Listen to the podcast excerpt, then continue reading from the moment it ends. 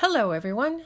This is Michele Berdy, and you're listening to The Word's Worth at the Moscow Times. It's beginning to look a lot like the holidays in the Russian capital. Fresh snow in the morning, street decorations lighting up at night, and horrendous traffic jams 24 7. It sounds like the holidays, too. That lovely scrape, scrape, scrape, scrape, scrape, scrape of the courtyard cleaners shoveling snow in the morning, the familiar piped in Christmas music in the malls, and, oui, alas, the rat a tat tats of petardi, fireworks, that make you drop the tray of cookies you're pulling out of the oven and send pets flying under the bed. Since there are a lot of first timers in Russia trying to maintain their national and family traditions while still struggling with Cyrillic, I thought I'd provide a little holiday primer. First of all, you need a tree. In Russian, this is yolka or yolichka, a holiday tree, which are rather endearing forms of the word yel, fir, what most of them are. You can, however, find sasna, a pine tree, if you like that kind of tree. Trees are sold in some big box stores starting at the end of November and at Yolichnia Bazari, tree fairs, which usually open around December 20th, just in time for Christmas, but late enough to worry children and fray nerves.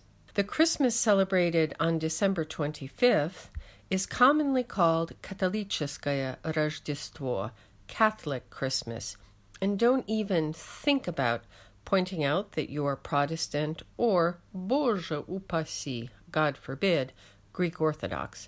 Just let it go. Otherwise, you'll be discussing it until Easter. In any case, your neighbors put their tree up for New Year's, hence it's called Novogodnaya Yolka, a New Year's tree. And New Year's now comes before Rождество Христово, Christmas, which is celebrated in the Russian Orthodox Church on January 7th. You can also just forget about a real tree and the agony of fir needles in every nook and cranny of your apartment and body until June and get искусственная елочка, an artificial tree. In either case, you will need подставка для елки, a tree stand. If you are a grammar lover buying a tree stand, you'll be delighted to know that you can also ask for подстава под новогоднюю ель, a stand to put under the Christmas tree. And then the fun begins. To decorate your tree, you can use two verb pairs.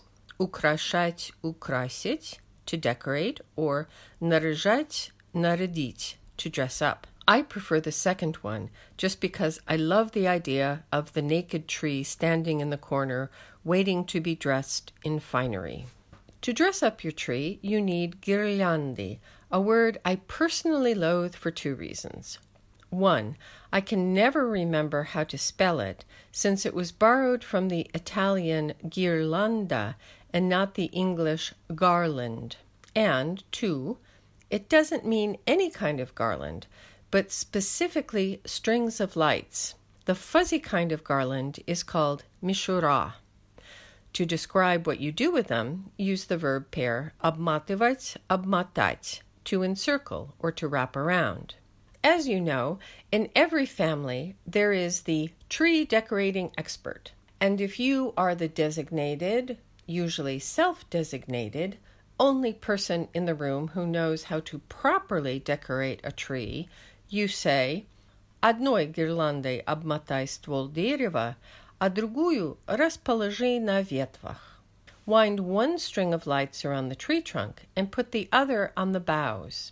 After you supervise the arrangement of the lights and they are tested and found satisfactory, you pull out the boxes of decorations. In Russian, all the stuff you heap on the tree is called collectively Рождественские or Новогодние or Yolichные украшения, Christmas, New Year's, or tree decorations but the ornaments are usually called igrushki, literally toys, or shari, balls. Here, the verb pair is вешать, повесить, to hang. The tree supervisor should say, after loud throat clearing, hands on hips, Ребята, вешайте игрушки в правильном порядке. Come on, kids, hang the ornaments in the right order. Крупные игрушки на нижних ветках. The big ornaments go on the lower boughs.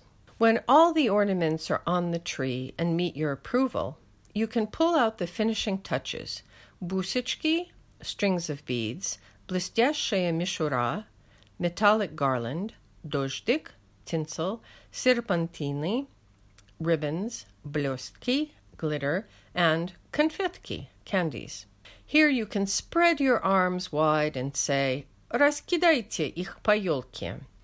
Toss them on the tree, and then clarify. Нет, не так, равномерно. Not like that. Spread them over evenly.